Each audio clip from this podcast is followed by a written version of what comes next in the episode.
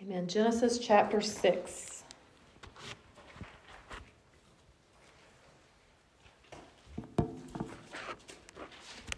Glory to God. Thank you, Jesus. Lord, we just thank you, God. We thank you, God, for the service we've already had this morning, God. We thank you for your goodness, your mercy, your grace, God, towards us, God. God, we thank you, God, for moving on behalf of our sister, Lord God, and just holding her car, even though it felt like it was a storm, God, and think everything was out of control, God. You are still in control, God, you held her and you, you sent helps, Lord God. Lord, you are an ever present help in a time of trouble, Lord God. We praise you, God. We thank you, Father. God, we thank you, God. God, we thank you, God, for the calling and the anointing of God, Lord, that you have upon your people, God. Direct our footsteps, Lord God. Help us, God, to keep our eyes on you and to be steadfast and unmovable for you, Lord. God, no matter what's going on around us, no matter what things look like all around us, God, things, life may, be, may seem like it's spinning out of control. God, but you give us peace in the midst of it. God, we will serve you in the midst of it. God, we will do your blessed will in the midst of it, God. Nobody ever said that it was nobody ever said that this walk would be easy. But you make it easy when we trust in you. You make that burden light and the yoke easy. Lord, we thank you, Father. Glory to your name, Lord. We, we rest in that peace, God. We thank you, Father. In Jesus' name, amen. Amen. Hallelujah. Amen. Glory to God. Thank you, Jesus. All right, Genesis chapter 6, and this is the story of Noah, and we are going to jump right on down to verse 12. And God looked upon the earth, and behold, it was corrupt for all flesh had corrupted his own way upon the earth. And God said unto Noah, The end of all flesh is come before me, for the earth is filled with violence through them. And behold, I will destroy them with the earth. And he told Noah, Make thee an ark of gopher wood, build you an ark. Amen. Go build an ark. What is an ark? It's never rained before. It's never been a flood before. What is an ark? Make thee an ark of gopher wood. Rooms shalt thou make in the midst in the ark, and thou shalt pitch it within and without with pitch. And verse 15, and this is the fashion which thou shalt make it of. The length of the ark shall be 300 cubits, and the breadth of it 50 cubits, and the height of it 30 cubits. A window, window shalt thou make to the ark, and in a cubit shalt thou finish it above, and the door of the ark shalt thou set it inside thereof with the lower, second, and third stories. Three stories thou shalt make it. And behold, I, even I, do bring a flood of waters upon the earth to destroy all flesh wherein the breath of life, wherein is the breath of life from under heaven. And everything that is heaven I mean, that is in earth, shall die. But with thee, I, with you, with thee, the one righteous man, I will establish my covenant, and thou shalt come into the ark, thou and thy sons, and thy wife, and thy sons' wives with thee. Eight people. And of every living thing of flesh, Two of every sort shalt thou bring into the ark to keep them alive with thee. They shall be male and female, of fowls after their kind, of cattle after their kind, of creeping thing of the earth after his kind. Two of every sort shall come unto thee to keep them alive, and take that take thou unto thee all of the food that is eaten, and thou shalt gather it unto thee, and it shall be for thee for food for thee and for them. Thus did Noah according to all that God commanded him to do, so he did.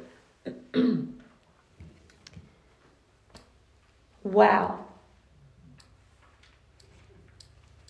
You ever, you know, we, we sing these songs to our kids. Who built the ark? Noah, Noah, who built the ark? Brother Noah built the ark. And we sing the whole song. And we sing, you know, we sing all these songs about the, and we see the little cute little pictures in the coloring books of the Noah, you know, the ark with the animals on it. And we see the rain and we see old man Noah out there, you know, Mrs. Noah next to him. And, and you know, it's just such a cute story. But when you think about the whole thing, and how God saw all the evil that was on the earth. And the Bible says, Jesus said that in the last days it would be as in the days of Noah. Amen. And we look around and we see evil all around us. Amen. But yet, Noah was the only one. It was only Noah and his family that was still able to get onto the ark. Everyone else was left behind. Amen on the way over, I was singing this old song um, from the 70s. I wish we'd all been ready. Do y'all know that song? No. Life was filled with guns and wars, and everyone got trampled on the floor. I wish we'd all been ready. Mm. Okay. Something about a piece of bread would buy a bag of gold. I wish we'd all been ready. Amen. And there's no time to change your mind. The sun has come and you've been left behind. My kids, when they were little, they hated that song, especially in their pre-teen kind of rebellious stage. I was like, oh, what is I was like, come on, guys, let's sing this song. I want to sing that one. They did not like to sing that song. And there's there's another one by um, Leland that says, um, "God sees. What are you doing when no one's looking?" Yeah. Oh, they, they they confessed to me later when they got older. I used to hate when you play that song. I can't stand that song because you know God sees everything. And we don't like to be reminded of that, especially when we're being a little rebellious or running, you know, trying to squeeze out of God's hands. Like uh, God told the man of God that he was, he was running, he was resisting God's presence and God's will for his life. And God said, It's hard for thee to kick against the pricks. Those things that are put there, those goads that are put there to, to keep you in line. Amen? It's hard. My kids were they came back and confessed they didn't like that. But here in the in the book of Noah, I mean the book of Genesis, when we're reading about Noah here, we see where all the people were rebellious. All the people were full of violence. They were doing every manner of sin all sorts of stuff. And we think it's unusual or new. It's not, it's just magnified. You turn on the TV, it's there. You drive, drive down the highway, you might see it on a bulletin board. You turn, you, you, please be careful with these things, these handheld devices, and your children and yourself. There's stuff that can pop up in a moment, in just a second, and it, there's that image, there's that sound, there's that word. Amen. Please be careful with it. Today, the, the, the, the, language that we hear people say, man, we, we would get our mouths literally washed out with soap for saying something that came, like if you had a list, you had like the worst word here and the, the least, we would get our mouth washed out for soap for saying the least of it, you know? And then you get a, a spanking or whooping or beating. And, and if you had a room, you got sent to your room or go stand in a corner or go cut the grass with a pair of scissors or something. You're not getting away with it. Amen? Scrub the bathroom with a toothbrush. Some, you're, you're going to pay for using that kind of language. Why? Oh, that was so strict. That was mean. That was child labor. That was cruelty to animals. No, it's not. They did it because they loved us, because they saw the end of something. I teach students how, you know, ministry students, and, bringing up, you know, people into the ministry, and they say, well, why do we have all these rules and regulations within our ministries? Why do they tell us that we, we can't do this or shouldn't do that? Why did the old Pentecostals wear skirts to their ankles and their hair, up, you know, have, have long hair? Why did they? Why did the women dress like that? Because they knew the heart of men. Amen. I'm not calling out men. I'm talking about humanity. Amen. Somebody somewhere knew that it'd be much more. It, a, a young girl told me once, we were in this big discussion about eternal security. And she said she was only 13, 14 years old. And she said to the whole room, she said, I would much rather err on the side of caution than to be wrong on the side of do whatever you feel like doing. Amen? Do you understand what I'm saying? The things in the earth are bad. It's all around us, it's everywhere. God's telling us this morning build an ark. Amen? Build an ark. I'm not borrowing this from somebody. This is what God gave me for this morning to tell you to build that ark, to get ready, to get your people ready, your circle of influence, your family. Tell them about Jesus. This man, Noah, it took him years 40 years. How many years? Four, how many hundred years? 20? 20 hundred? 120 years? It took him a long, long, long time, longer time than any of us probably have, amen, to build this ark. And that whole time he preached. He preached. God said this is coming. God said there's going to be a flood. God said He's going to send a flood. And that if you don't get right with God and repent, you're not going to make it on the ark. He preached to them. They laughed at him. They scoffed at him. They called him names. They told everybody in the neighborhood all around, oh, that Noah, he's crazy. They probably told their kids, don't look over there. That guy's crazy. Amen? Don't go, don't go play with Noah's kids and his grand. Don't go over there. Those people are weird. But that's okay because Noah did what was righteous in the eyes of God. Amen?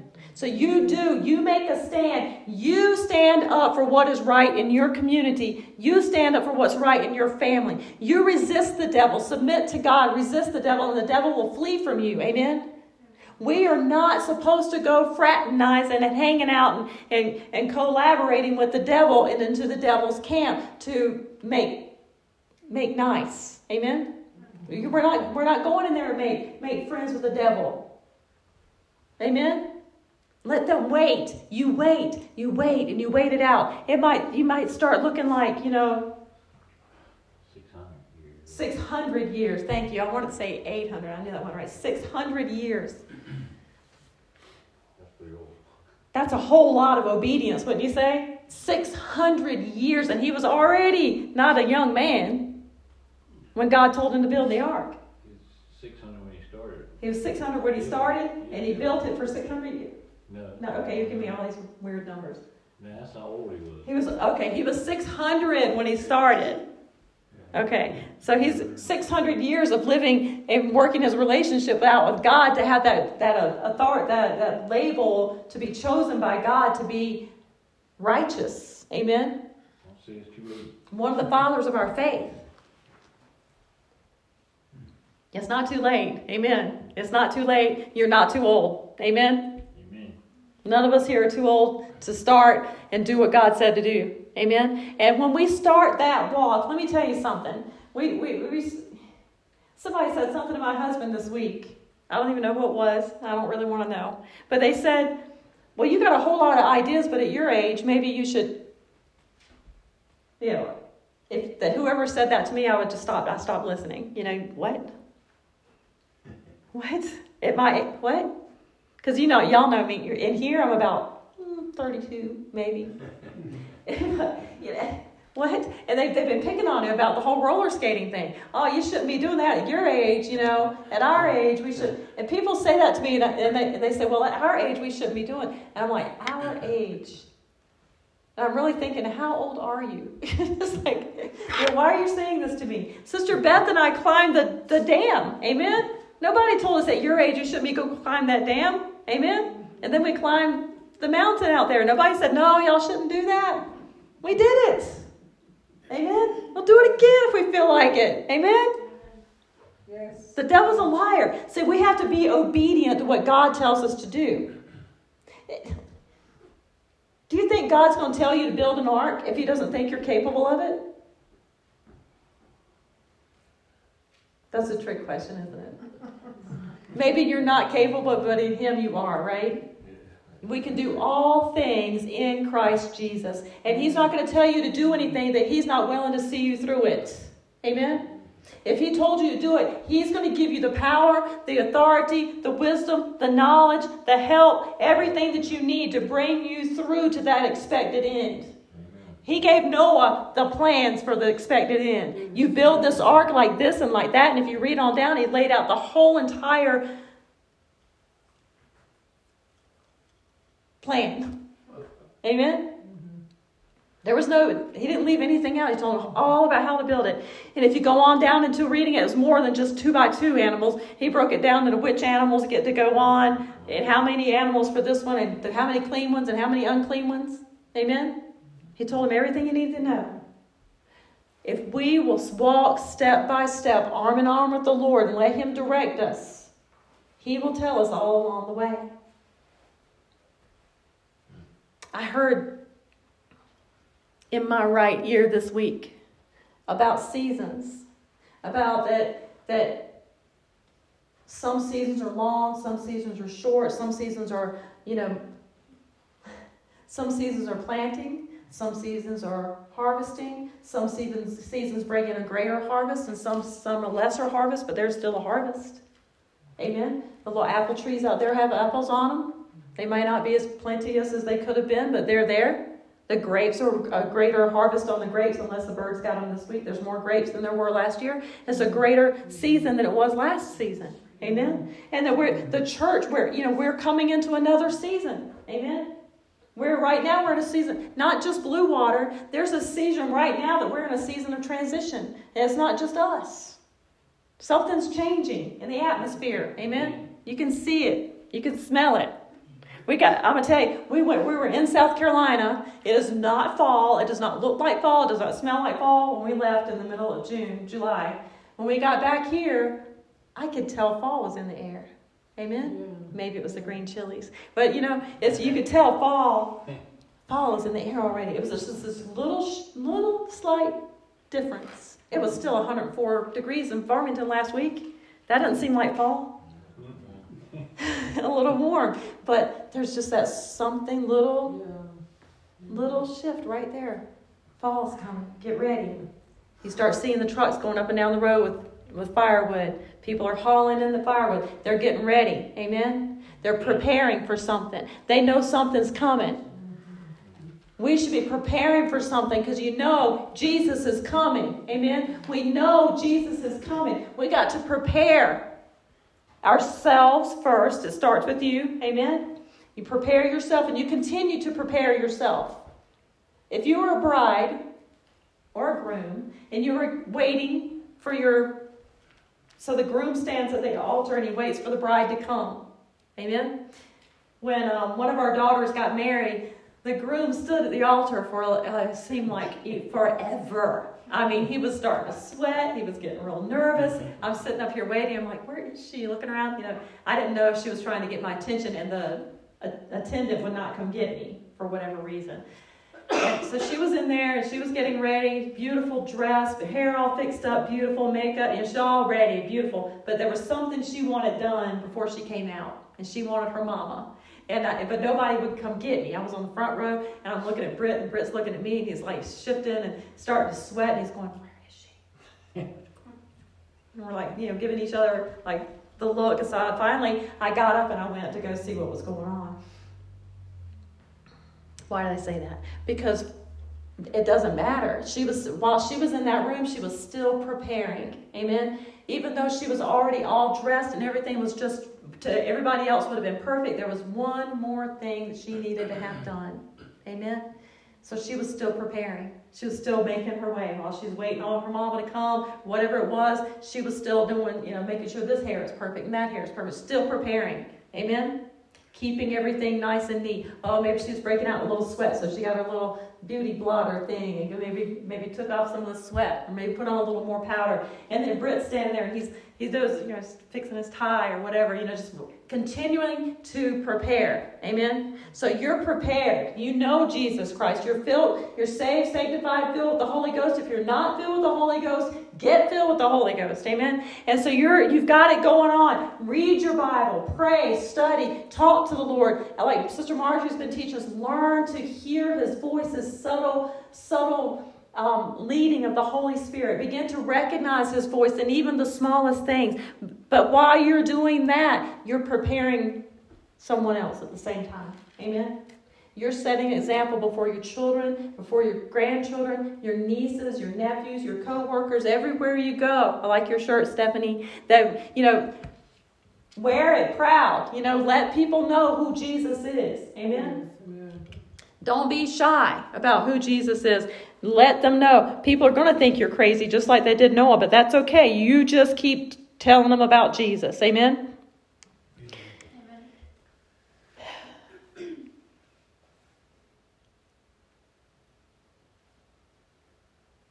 Why did God choose Noah? Now we know that it was because he was righteous, right? But it was because he had faith. You can't have righteousness without faith. Our faith, if we if we come up with our own righteousness, it's as filthy rags before the Lord. Our righteousness can only come through faith in God and trusting in Jesus. Amen. It can only come through that faith.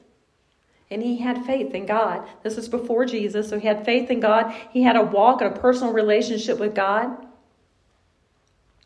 Ours today, we put our trust and our faith in the name and the blood of Jesus Christ, and we come through Him to Him through mercy and grace through Jesus Christ. It's only provided through Him. We're drawn to Him, to God by the Holy Ghost, and we come to Jesus because the Holy Ghost drew us to Him, attracted us to Him, illuminated Him so that we knew we needed Jesus. Amen. And we ask Jesus to come into our hearts, to wash us, to make us clean. And we begin that relationship with God. Amen. Amen. Maybe, mm, maybe God had been dealing with you for years before that. Dealing with you, dealing with you, talking, trying to, you know, drawing you, drawing you, and you resist and push back, and God draws you some more, and you resist and push back. But eventually you realize, I need Jesus. I need Jesus in my life. And when that, you see that pattern in your life, don't forget that. Don't forget how God dealt with you for years and the seeds that were planted. You ever stop for a minute and recognize the seeds that were planted in your life when you were a young person? The VBS? Those little things that happen, things people said to you, and you're like, I remember when I got saved, it was like, whoa, that's what she was talking about. Oh, dude, I remember when they came to my school when I was just a little kid and they did this, this gospel glove thing. It had the colors, you know, the gospel colors on it, and they taught you about the salvation story, the, the salvation. I don't even know who these people were, but it all came to make sense 20 years later. Amen? Mm-hmm. Or 18 years later, somewhere in there, a lot much later, that all those things that had been said to me, all the things that I've been taught, even though I didn't go to Sunday school, I didn't go to church, I had attended a, you know, a handful of church services and a handful of church services, but the, the seeds were usually planted in my life outside of the four walls of the church. I mm-hmm. never went to a vacation Bible school. Never. I mm-hmm. went to kindergarten at a, at a Baptist church, kindergarten I don't remember nothing about the gospel but the story of Jonah because my dad was into scrimshaw and we liked whales. So I remember the story of Jonah. That's the only one I remember. And I remember the cute little boy in my class that had a cowboy outfit. Remember those little cowboy costumes? Everybody, he, he had that little cowboy costume. He was so cute. And so I remember there was no gospel. I'm sorry. I don't remember being taught, you know, you need to repent, that you need Jesus. You know, know, it's just, it was all outside of the four walls of the church. Tell people about Jesus. Amen. As pastors, as ministers, we're being encouraged to, you know, to go out and knock on doors and talk to people. But in most of our communities, most of our pastors, most of our churches, they already have a pastor who's already been there and that grew up in that community and already knows everybody in the community. And more than likely, they've already invited everybody to come to church. They've already told them, You need Jesus. Let me pray. They call them up when they need prayer. Amen? They know where to go, they just don't.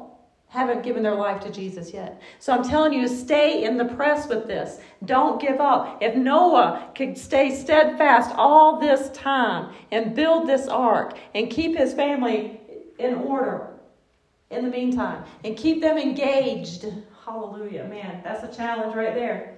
Mm-hmm. We just been, we've just been challenged by the scripture to keep our families engaged in the ministry, in the work that God has set before us. How do we do that?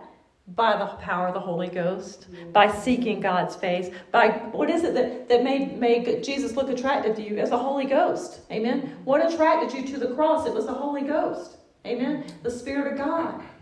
The seeds planted. God bringing those things back to your remembrance to draw you to the cross, to draw you to redemption in Jesus Christ. Amen. So that you didn't look at him and be repulsed. I know people today that if you tell them that Jesus shed his blood on the cross so that they might be saved, instead of saying, Oh my, my Lord, my Savior, how could you do that, Jesus? How could you love me that much? Instead, they're like, Oh, that's disgusting. What kind of what kind of gospel do you have?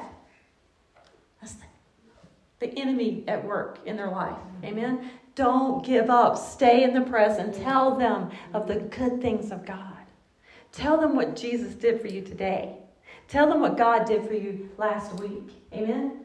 Tell them. Remember in the sitting down, the coming in, the going out, when they come in and sit down at dinner tonight, or you have your Sunday afternoon dinner, talk about the Lord. Yes. Don't talk way up here where they can't understand you about some kind of, you know, stuff that's not Talk about the goodness of God. Oh man, do you remember that time? Man, Stephanie, you got a testimony now. You can tell it over and over and over again. You know, that we can remember that time God did that thing? Oh, let me tell you what God did at the grocery store the other day, or or you know, pay attention to what God's doing in your life. Amen. So that you can tell it. We take it for granted. Do we not? We take it for granted. Man, God does so many things every single day. Yes.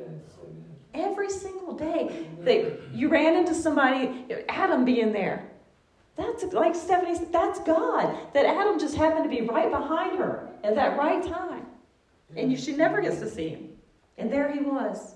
Not just to help her, but to comfort her, to be there, to be the big brother that she needed right then and there. Amen? Or little brother, cousin. Big brother, okay?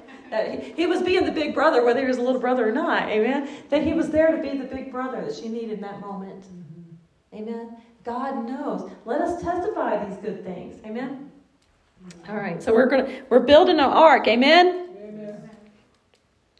The, the word ark means a vessel, a, a vessel for floating. Um, it, and this this this Hebrew word here means that it's a vessel for floating, and um, it's a, it's a boat.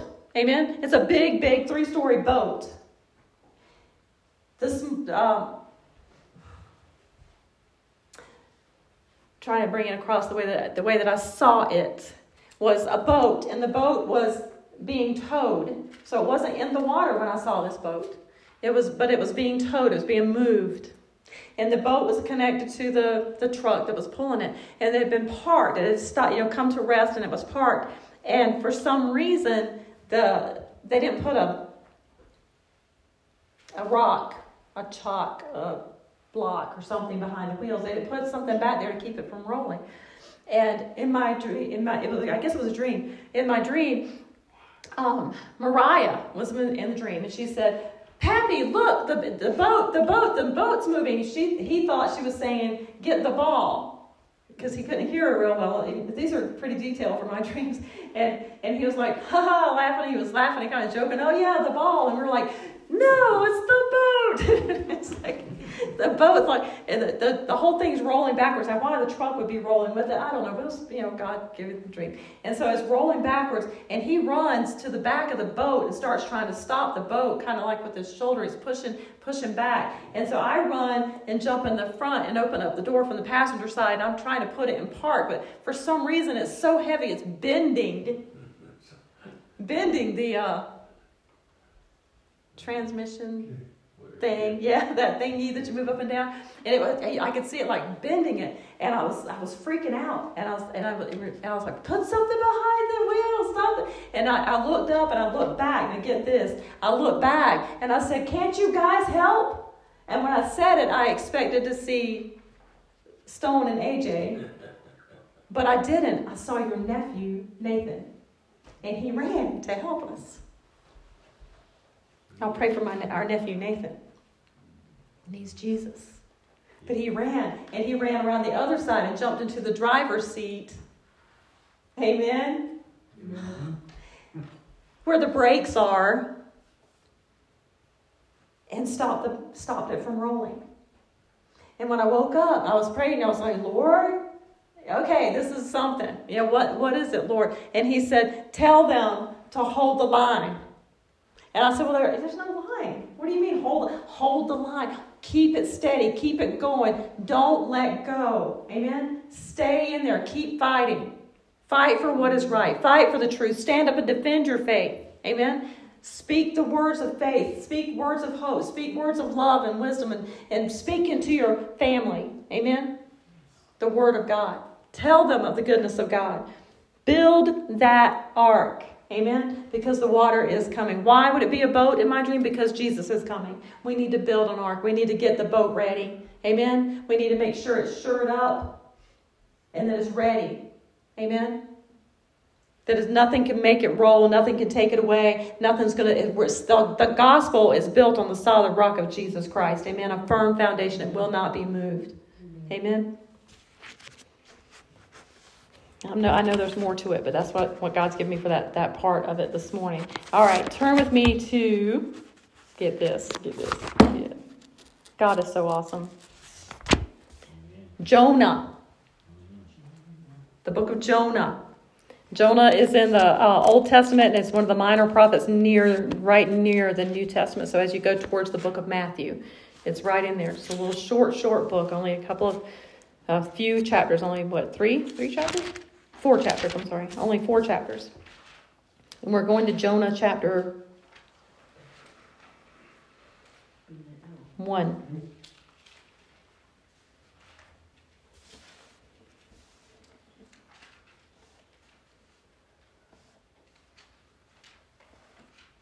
Okay, so if you know the story of Jonah, Jonah was a prophet. Amen? And he was called and anointed of God to be a prophet of God, a true prophet. His name means dove. Did y'all know that? Dove. Jonah, whose name means dove, um, he's mentioned in 2 Kings uh, for chapter 14, verse 25. He's a prophet of the northern kingdom of Israel during the reign of Jeroboam II. He was um, from Gath Hepher, two to three miles north of Nazareth of Galilee. Therefore, catch this, I'm sharing some fun facts with y'all. Thus, the Pharisees were mistaken. The Pharisees didn't know Jonah was from Galilee. The Pharisees were mistaken when they suggested that no prophet had ever come from Galilee in John chapter 7.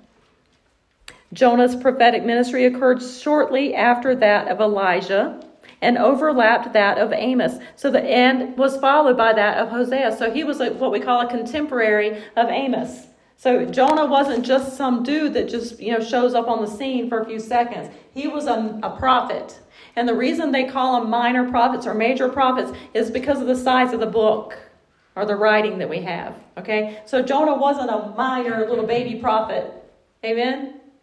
He wasn't an insignificant prophet. He was a man of God, a prophet of God, called to the northern kingdom of Jerusalem. Israel. Of Israel. That's a big deal. Amen? That's a strong and very anointing. It's a very strong position of uh, prophesying words of judgment. Nobody likes that. Everybody wants to be prophesied a new car. Amen. Jonah's job is to prophesy judgment. Can you imagine the heaviness that he might feel sometimes? That he might get weary and tired? Okay, so in the book of Jonah, God spoke to Jonah. Now the word of the Lord came to Jonah, the son of Amittai, saying, Arise, go to Nineveh, that great city, and cry against it, for their wickedness is come up before me. I want you to go speak some words of judgment to the great city of Nineveh. They're going to try to kill you. They're not going to like you. The Veggie Tales version, they slap him with fish they worship the fish god. Amen. The tr- they actually worship nautical things and fish gods and all these you know things. They did not worship the Lord God Almighty. They had turned their back on God. And God said, Jonah, I want you to go down there. I want you to go down there into the midst of this witchcraft infested perverse, wicked generation, and you will be the only man of God on the whole entire is it island? It's like an island, isn't it? Or, or area, peninsula. You'll be the only one there that's going to be proclaiming the name of God and his judgments. But I want you to go down there and I want you to speak to the people. But Jonah, verse 3, rose up and fled unto Tarshish, away. Y'all go ahead and laugh, but it's not really funny. But he fled from Tarshish from the presence of the Lord and went down to Joppa, and he found a ship going to Tarshish. So he paid the fare thereof and went down into it to go with them into Tarshish from, from the presence of the Lord. Now, this is a prophet of God a man of God. He pulled money out of his pocket. And how many of you know who, who's that money really belongs to? God's money. He took God's money out of his pocket because God blessed him with it give it to him for him to have it. And he took that money and he bought a ticket to try. I have to put the word try in here to try to run from the presence of God. God is everywhere. Amen. David said, If I make my bed in hell, meaning like the underworld or in death even, I try to hide from you anywhere, you're going to find me. If I make my, my, if I go into the very bottom of the ocean, you were there. Amen. If I ascend into the heavens, if I got into a big, big hot air balloon and went as high as I could possibly go, you were there. If I get into a spaceship and, and shoot off into outer space, God is there. Amen? Amen? And here, Jonah tried to hide himself from the presence of God. Remember Adam trying to hide himself from the presence of God? Knowing that God was going to come walking through in the cool of the day. He had to know that God knew exactly where he was. Amen? And exactly what had happened. But he ran from the presence of God. When God calls us to do something, when God, God gave Adam a plan, he said, Take care of this garden. Do these things. Don't do this one thing. Amen? You do this. And when he did the one thing he wasn't supposed to do, he tried to hide from God. Jonah knew he was out of the will of God when he turned and ran away from what God told him to do. Amen? We have to look at what God has told us. What if Noah had run? What if Noah had said, No, no, no, I'm going to present you with a couple of what ifs this morning. What if Noah had said, You know what? No. I'm tired. I'm 600 years old. I feel like I've already lived my life. I don't want to build a three story boat as big as how many football fields? I don't want to gather up that much hay, that much nuts, that much bananas. I don't want to get together all this food. I don't want to listen. Man, I can see the end of this, God. I'm going to be stuck in this boat for days upon days. I just know how, how things are going to be. And it's going to be stinky. I'm going to have to listen to cows mooing and goats making their goat sounds. I'm going to have to hear lions roaring and, and elephants making that elephant sound and zebras making that irritating sound. I don't want to hear all that all day, Lord. My wife, she said, No more animals, Noah. What, how am I going to say to her? I know I'm paraphrasing a little bit, but you know, that's how we are. I heard a man say the other day that he had told his wife he wouldn't preach like he did anymore. but he did.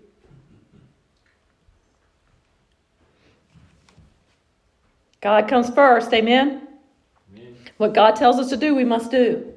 And we must do it with pleasure. The Bible says that um, obedience is better than sacrifice. This is one of Devonna Larie's messages, and she, she taught it to her daughter at the age of about four. Obedience is better than sacrifice. Obedience is immediate and with joy, she said.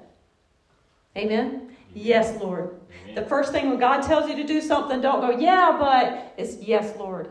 And then you wait, and He'll show you the rest. Next step. The first step is yes. Amen?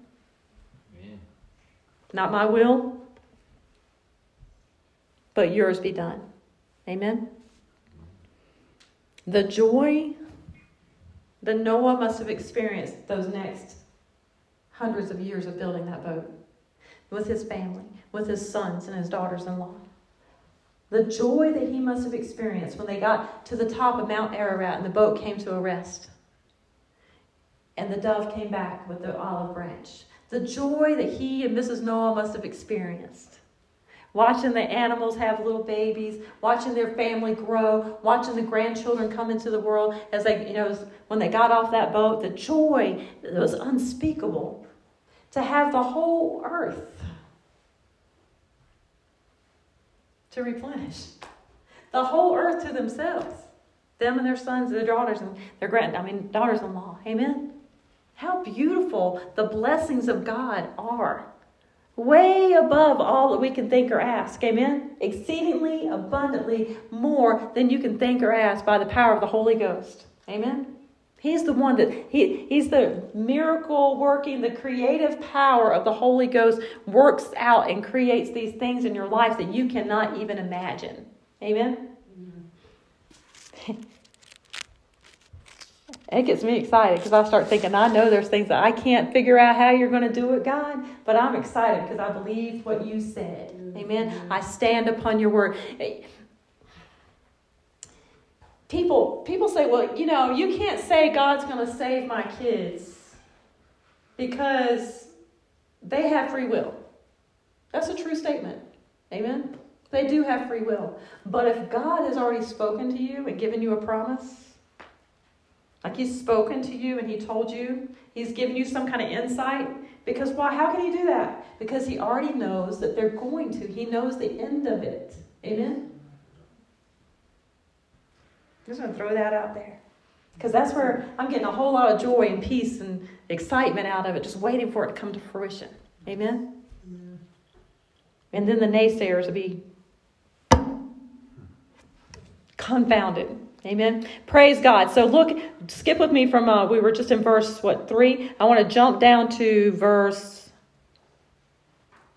11. Now, while you're scanning your eyes down to verse 11. So then Noah, uh, uh, Jonah, here's Jonah. He's on the boat. He paid his fare with the money that, that he should have probably not been using for, you know, evil. He used it to purchase a, a ticket to run away from God. That's for evil. Amen? So he put he, he gets this ticket and he gets on the boat and he's on the boat and they get the boat way out in the middle of the water and a great tempest arises. A great storm comes up and starts throwing the boat around. Now this is a cargo ship ship. So they've got cargo in it. Cargo is what they need to pay the bills. Amen. They're supposed to get this cargo from point A to point B to get paid.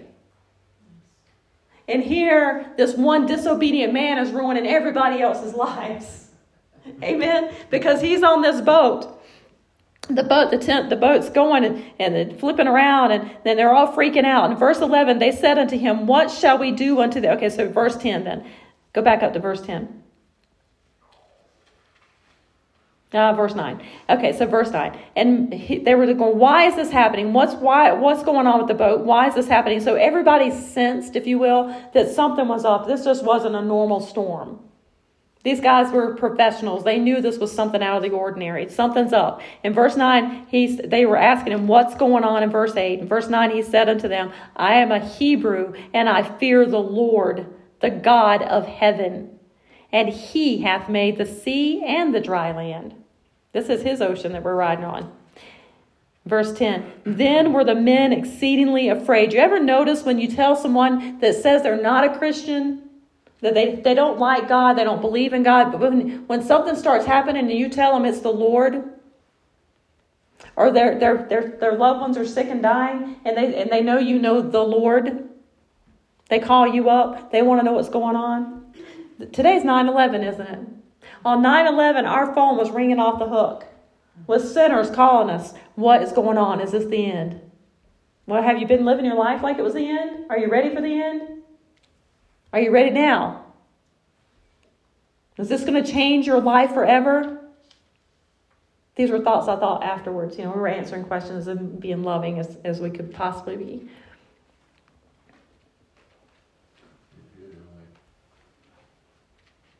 Yeah, amen. They were look they began to call upon the Lord. The whole nation began to say, "You know what? We need to come together and pray.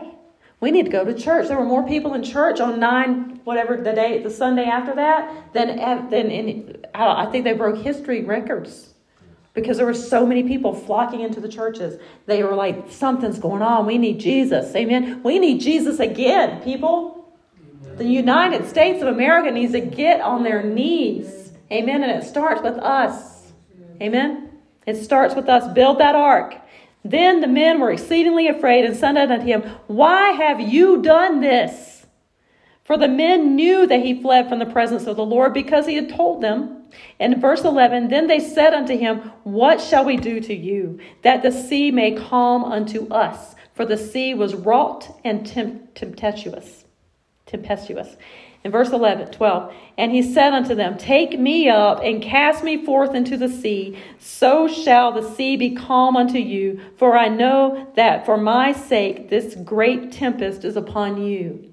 Because of his disobedience, they all were going through this. They were not followers of God. They were not. They did not have a relationship with God. They were not Christians, if you will. They were serving other gods. But they knew their gods didn't have that kind of power. They knew their gods couldn't do what the Lord was doing. Now, here's my what if.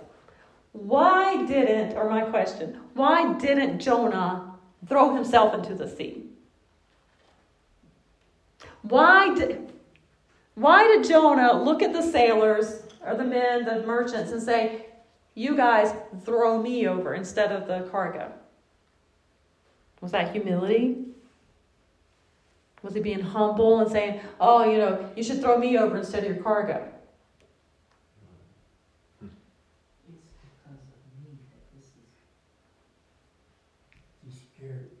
He, he was scared.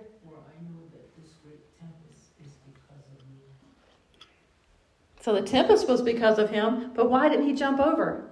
Why didn't he do it? Why didn't he cry out to the Lord then? He didn't have the because he was running from God. He was, still wasn't repentant. He knew the storm was because him. He knew people's lives were at risk, that all of them might die, and yet he still was not repentant. How many people truly repented on 9 11? I did not mean to tie this together with 9 11, but it's coming together. Why? How many people truly repent because of something's going on bad in their lives? These guys recognized that it was the Lord, but they did not repent. They didn't get saved. There's no record of it. They didn't bow down and start crying out to the Lord and asking for forgiveness. Lord, accept us as your children. Amen? Got a good testimony. Later on, maybe down the road. And then, my question is though, why didn't the man of God who was running from God jump over himself? Why didn't he just go ahead and end it and help everybody?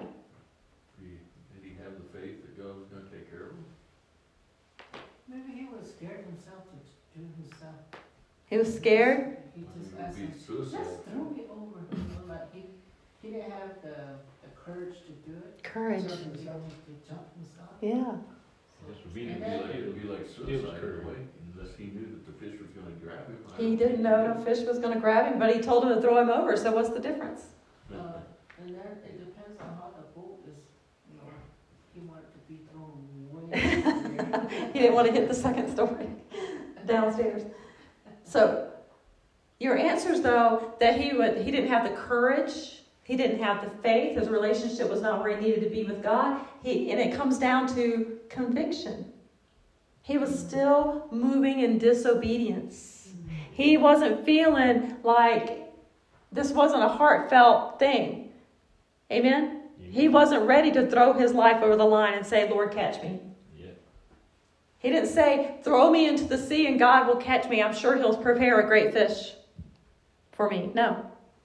He said, throw me over. It's cowardly. It was cowardly. Was it Saul?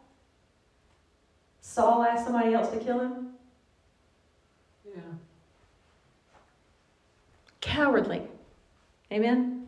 We should not commit suicide at all. I'm not saying, I'm not definitely not suggesting that Saul should have committed suicide. But the way that they go about it, there's no repentance in it. They did not repent. They did not come back to the Lord. They didn't say, I'm sorry, I messed up. I'm doing the wrong thing. I see that I'm running from you, and I see that this great temp- that you sent this great storm to get my attention. I repent, Lord. No humility. Could, could we could I ask could he have not asked the soldier the soldiers, the sailors, to drop him off? Or to turn the boat around to end the I don't know which direction he needed to go. But could he have asked them for that rather than to be thrown overboard? I think the storm was too bad. They couldn't do nothing. They were going down. But if they repented, if Jonah had repented, And right? But he wouldn't repent, so he's like, just throw me over. Hmm. Maybe he was maybe he thought, oh, it's over. He's too overwhelmed to do what God wanted him to do because he knew the people. yeah, he's, He was he was too overwhelmed to do what God told him to do because he knew the people he was going to. Mm. Fear. he's, He did not want to go to Nineveh. He did not want to face what God had set before him. He could not trust God for Nineveh. Amen? Couple of reasons. He didn't like the Ninevites. He did not like those people because of how nasty and hateful and mean and cruel they were. Maybe he didn't like them because of how they acted towards God. Maybe he didn't like them because one of them went out with his sister or something. I don't know. But he did not like them. He makes that clear. He did not care for them at all.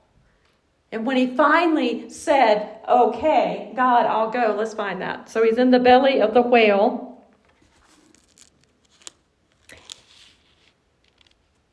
After he throws them over. And, and Jonah, I think he knew who God was, Yeah, he did. because, you know, yeah, if I go over there, I know they're gonna repent, because in verses, Uh huh. I mean, verses, uh, chapter four, it says, no, well, three, then God saw their works that they turned from their evil way, and God relented from the disaster that he had said he would bring upon them, and he did not do it. But it displeased Jonah exceedingly, and he became angry. I Mhm. knew it, I knew it was gonna happen. Mm hmm. Why, why bother come to Nineveh Hmm. Yeah, because Jonah didn't like them. He didn't. He didn't want them to repent. He was so disgusted with them. He wanted to see them destroyed. So he took no joy in going and being that that bring that word of judgment. Because when you bring a word of judgment, God always gives you a way out. Yeah. If you do this, then I'll I'll I'll lift my hand. If you'll come out of this, if this this sin, he was telling them, Nineveh, if you will stop doing that, I will not send this destruction. But if you continue in your wicked ways, this destruction is going to come. Amen? Right? And so, yes, Sister Marjorie, he he knew. That's why he didn't want to go. Because he didn't like them. He didn't want to give them the word of God, no, give them a chance to repent. They were so wicked that Jonah had made his mind up. They just needed to go ahead and be consumed. Right? I know people like this. We need to repent and submit to God's will. Amen. And whatever it is. And he was he was fearful, fearful of that.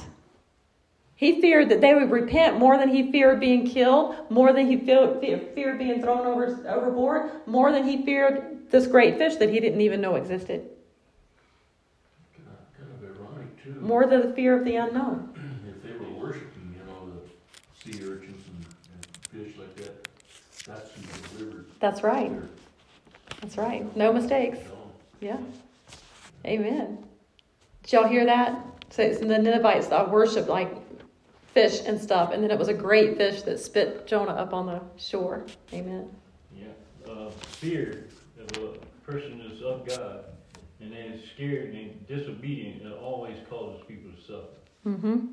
They're, because they're not doing the thing they're supposed to do to bring those people peace and deliverance.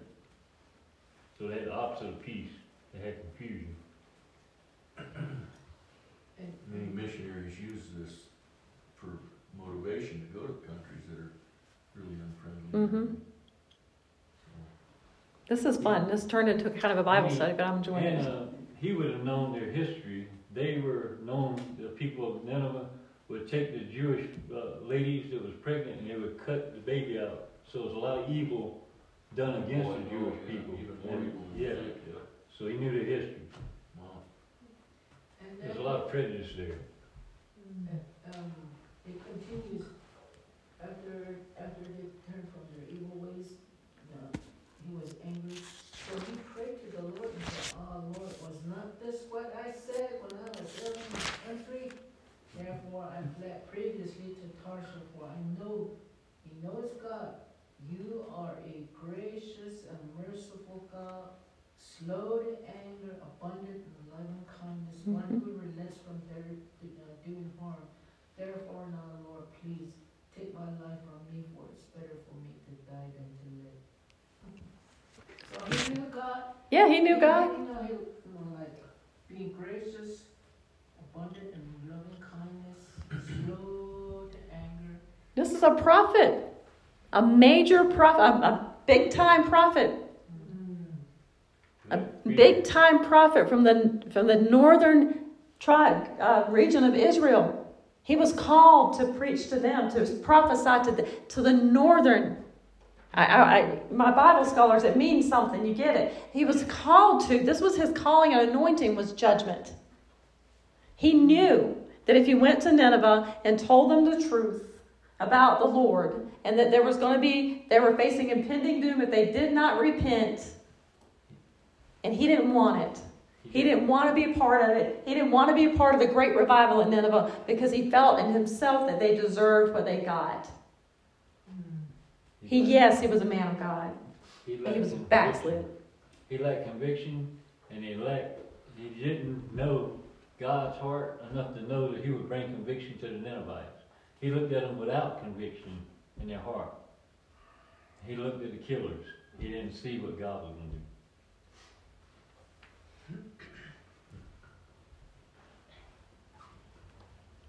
A broken heart and a contrite spirit are sacrifices he will not despise. God will accept that. But Jonah was not coming. You can see with his attitude, the, the, where Sister Marjorie just read, he still was not that kind of repentant. He still wasn't broken and contrite. He went. I've seen this. I've seen this. I've seen people go walk up to the altar with their shoulders down. Okay, God, I'm coming get to the altar stomp their foot. I was surprised they were still alive. But God, in His gracious, merciful, loving kindness towards us, gave that person another chance. Amen. And He kept dealing with Jonah, and kept dealing with Jonah, and kept dealing with Jonah. Amen. Now, I will say that some some some of the teachings on it are that Jonah, when he said, you know, cast me into the sea, that he was willing to die to save the sailors. And in a in a way, yes, he was. But it was also because he's still in this nasty attitude. Selfish. He could have repented. Amen. He could have said, It's all because of me. I need to go to Nineveh. Is there any way you can get me? He could have done anything but asked to be thrown overseas. Over, over. Die than do God's will. Amen. He'd rather die than do God's will. He, he, he basically was, you know, re, re, loathing the day that he was born. And we, we look around and we see people that say they're prophets and we think, oh man, that's, that's what I want. I want to be a prophet. You know, and we should. The Bible says that we should desire prophecy. Why? Because it changes people's lives. It draws them to repentance. It put it nails them to the wall, so to speak. Amen. And they so we, we want, we desire that gift of prophecy, but you don't understand. It's not an easy walk. It doesn't mean that you get to drive a Mercedes Benz and you get to have all the, the money and all the, the fluff and all the good stuff. You, and if you if you don't do God's will, you might find yourself in the mouth of a whale or a big fish. We don't know that was a whale. A big fish, it says. A fish is not a mammal, a whale is a mammal. Anyway.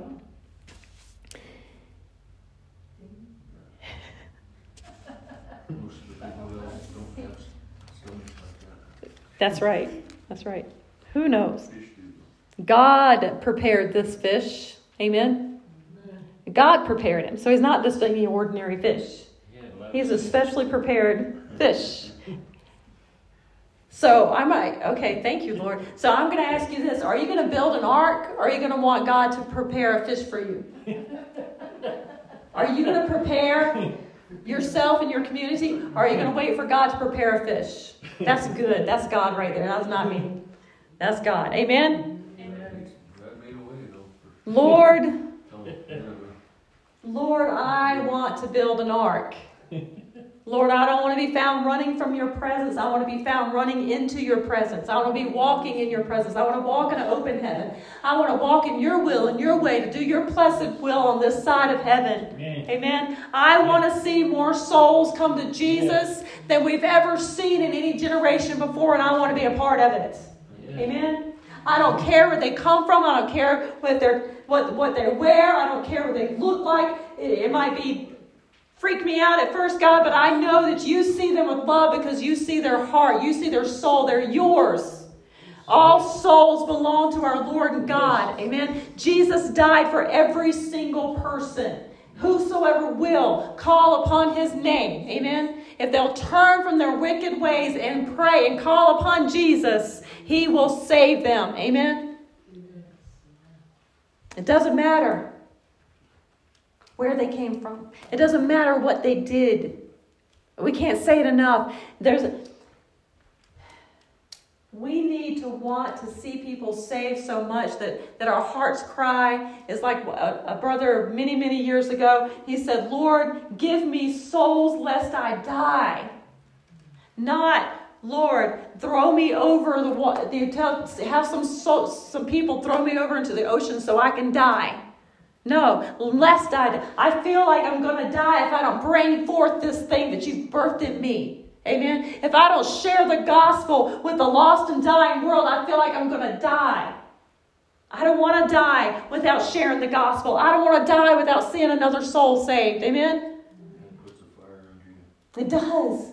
Amen. We need to see souls saved. That's why you're here.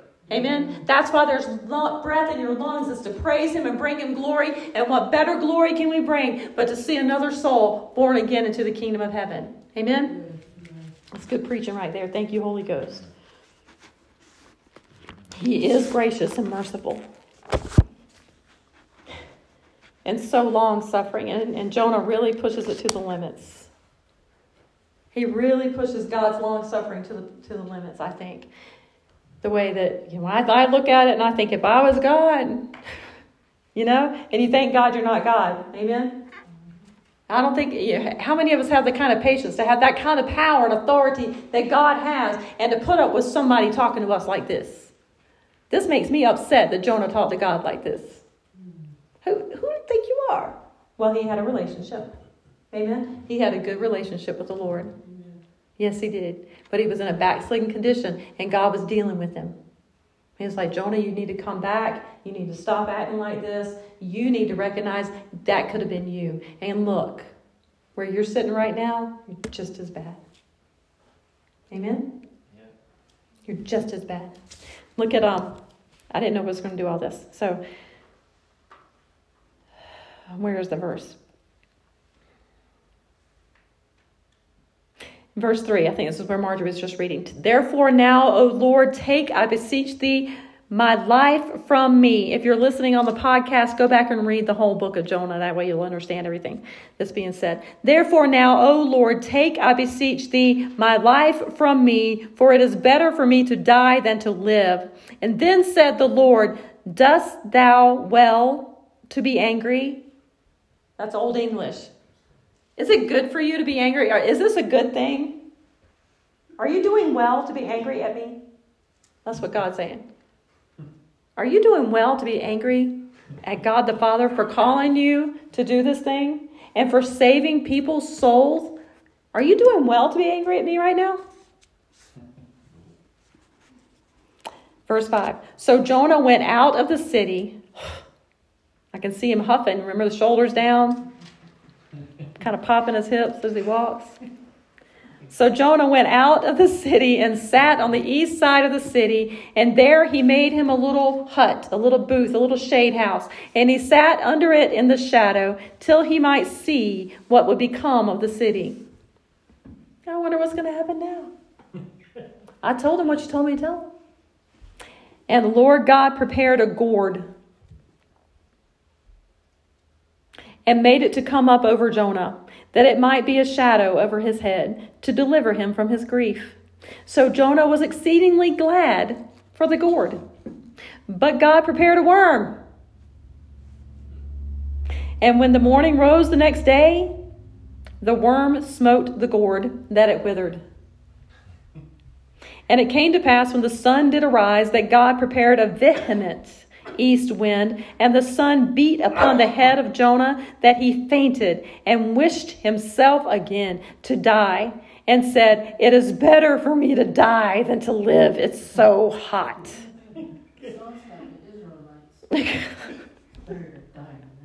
Mm-hmm. Grump, grump, grump, grumble, grumble, grumble. And God said to Jonah, again, Dost thou well to be angry for the gourd?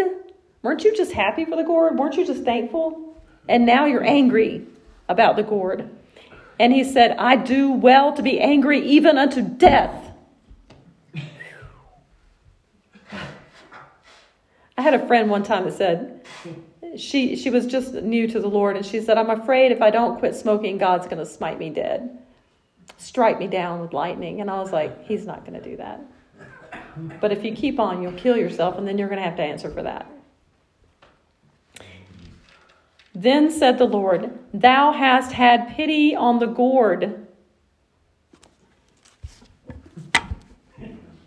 Jonah, you had pity. You're sad over a gourd.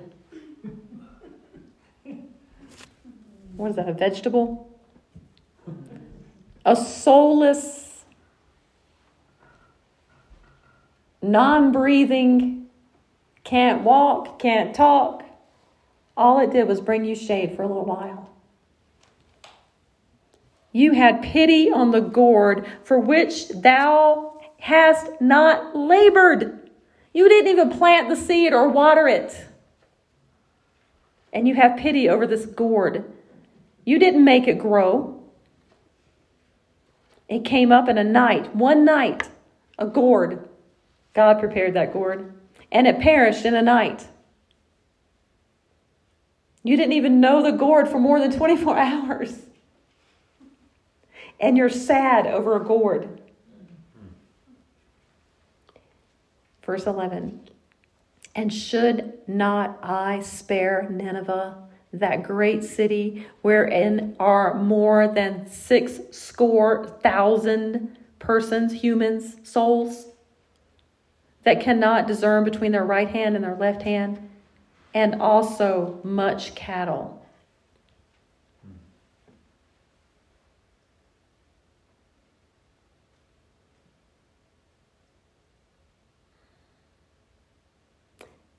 God loved Nineveh. God loves the sinners. Amen. Yes, amen. He loves them. He loves them. He, he knows they're sinning. He knows they're evil. He knows they're wicked. He knows they're lost and undone without Jesus. But He loves them. He sees their wickedness. He smells their stench. He sees their uncleanliness, but He loves them. What does that mean? Does that mean He opens, flings open the gates of heaven and says, Come on in? No. It means He sent you. Amen? He's sending you to share, to be a light, to be light and salt in this lost and dark and dying world. Amen? To be the light of the world, to carry the gospel into the dark corners, the places where you go. Not, I'm not telling you to send yourself, you be sent. Amen? But when you go to work, you go to work. Let your light shine. When you go to Walmart, you go into Walmart, it's dark in there. Amen? It's dark in Walmart. Spiritually, it's dark. There's a lot of people that need Jesus. What if what if we thought about Walmart as Nineveh? There's another what if. You know, when we go out into the world where it's like we're going out into Nineveh, it's such a lost and, and undone world that we live in. We're surrounded by sin. We're surrounded by sinners. They're lost. Don't look at them as, as filthy, nasty dogs. Amen? Don't look at them like they're Samaritans. We don't hate them. Amen? We love them. We don't care what color their skin is. Amen? Doesn't matter if their skin's black or light brown or tan or almond or pink looking. Amen? Doesn't matter if they have rich brown golden skin or reddish color tinted skin. What matters is the soul that's inside, that's made in the likeness and image of God, and the breath of God that was breathed into their lungs. Amen? That gave them life. Precious are they in His sight. We need to tell people about Jesus. Amen? We need to keep. People are, there's, there's talk that churches are shutting down all over the place. I'm hearing pastors quitting, giving up their credentials, leaving, leaving the ministry altogether. How can you leave the ministry altogether? Jonah was trying to leave the ministry altogether. He was done. He was fed up. He tried to leave altogether. God said, Don't do that. Don't run from what I have for you. Don't run. If God can prepare a great fish and prepare that all that He can prepare something so great and so wonderful for you, Amen. Trust Him. Turn with me to 1 Peter chapter 3. I think. Let's see.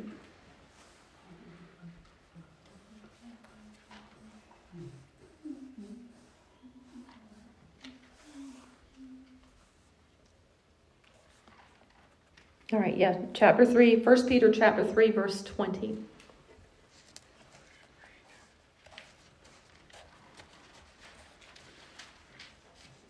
Yeah, let's do verse.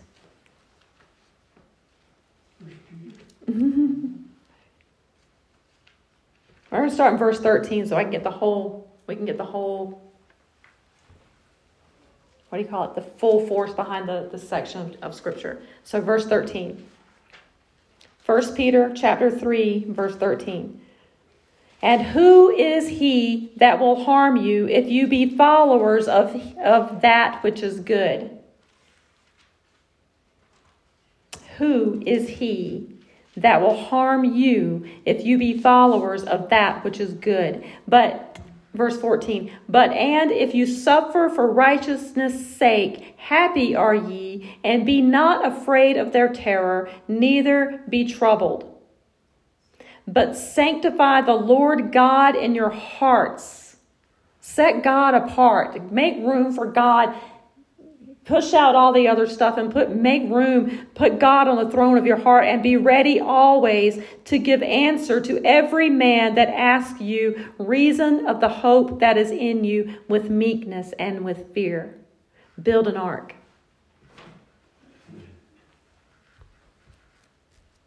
having a good conscience, that whereas they speak evil of you as evildoers, that may be ashamed that falsely accuse your good conversation in Christ. Those that accuse John, uh, Noah of being a, an idiot, a fool, a crazy madman, paid for it dearly.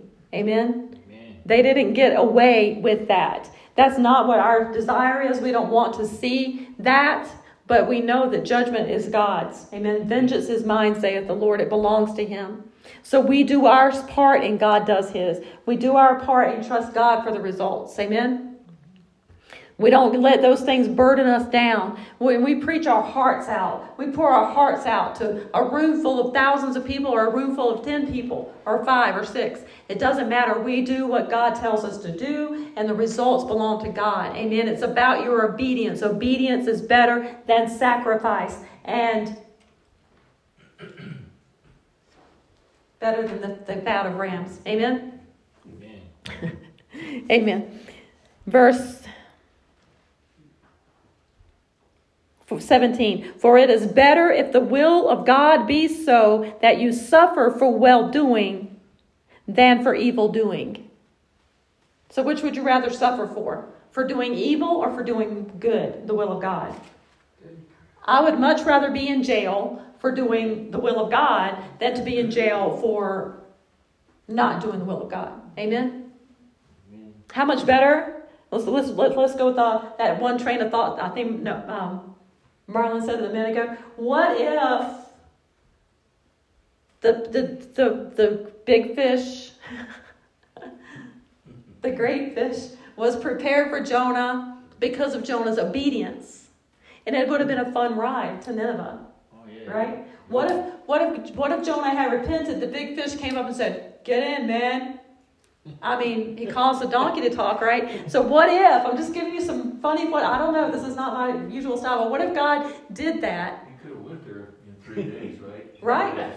First, in three days it had gotten there. Yeah. And so what if it? What if? What if the, the tempest came and Jonah repented, and the, and the the big fish just came up and said, "Get in, we're going." And he says, "Okay," and he takes him straight to Nineveh. What if he'd have done that? God prepared the fish, Yeah. but which way was better to go?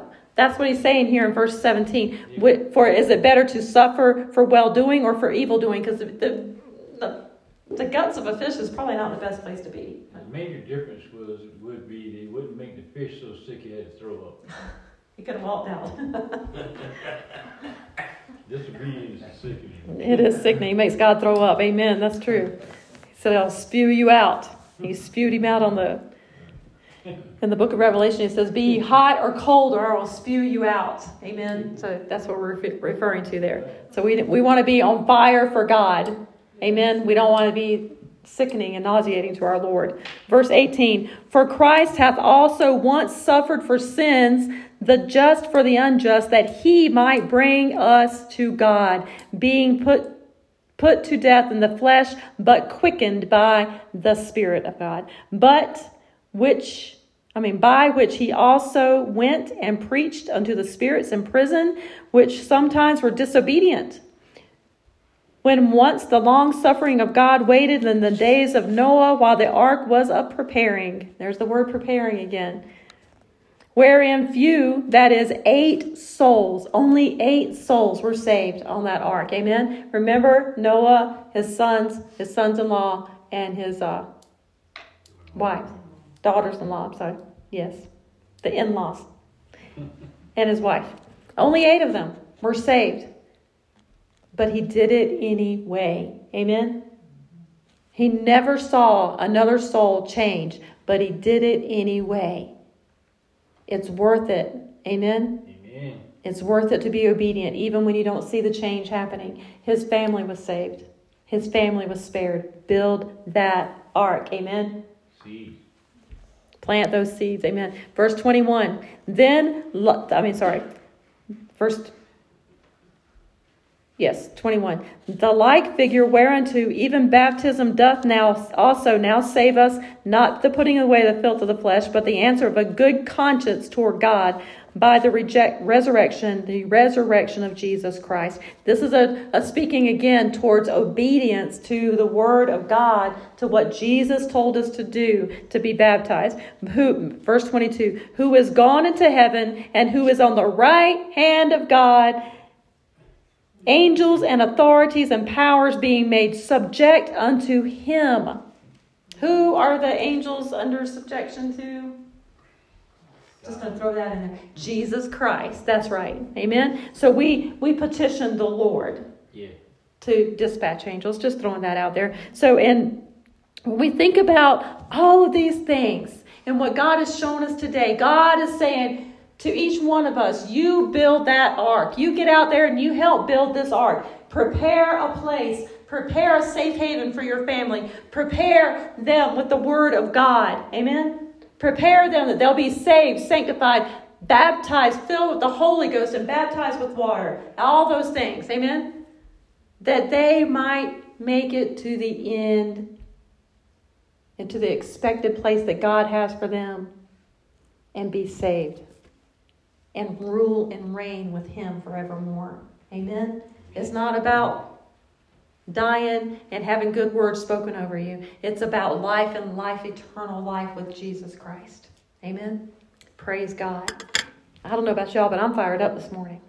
I'm excited. So, and I, I want I want you to be encouraged, not not think, you know, oh no, she really beat us down this morning. That's not me. Amen. This is God, and He's saying, you got this. You got two choices, just like when He went to Nineveh. You have a choice. You have a free will. Will you build the ark, or will you run from the presence of God? Will you Will you build the ark, or will you sit down on your leaves and say, no, it's too hard. It's too much work. I don't want to do that anymore.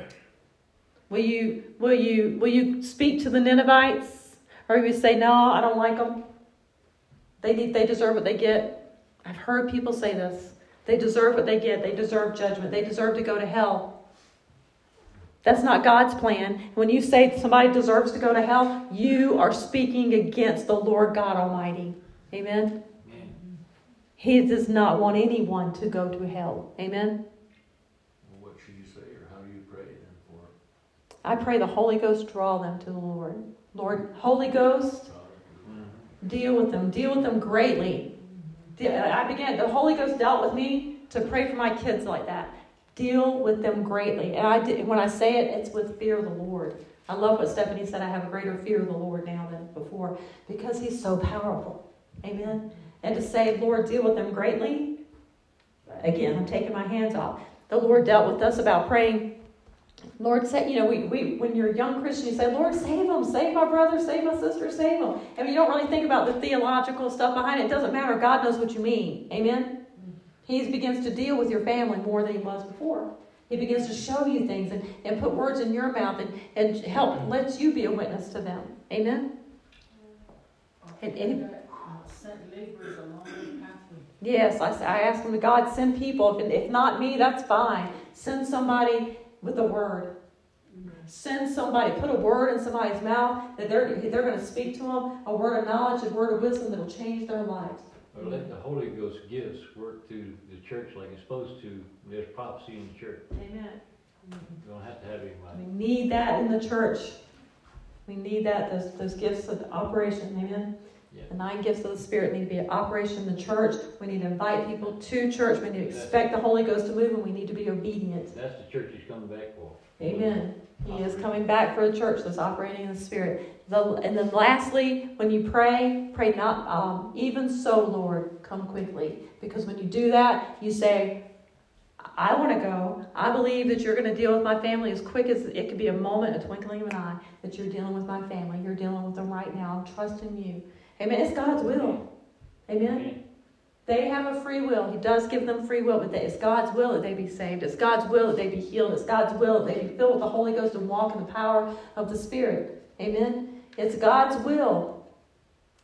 Not every person is going to answer God's call. Not every person is going to do what they're, you know, what we need to do. Amen. Jonah was being very disobedient as a man of God. But we pray and we seek God because we are called to be obedient to Him. Amen. Does this make sense? So we trust Him. Even so, Lord, come quickly. All right. Glory to God.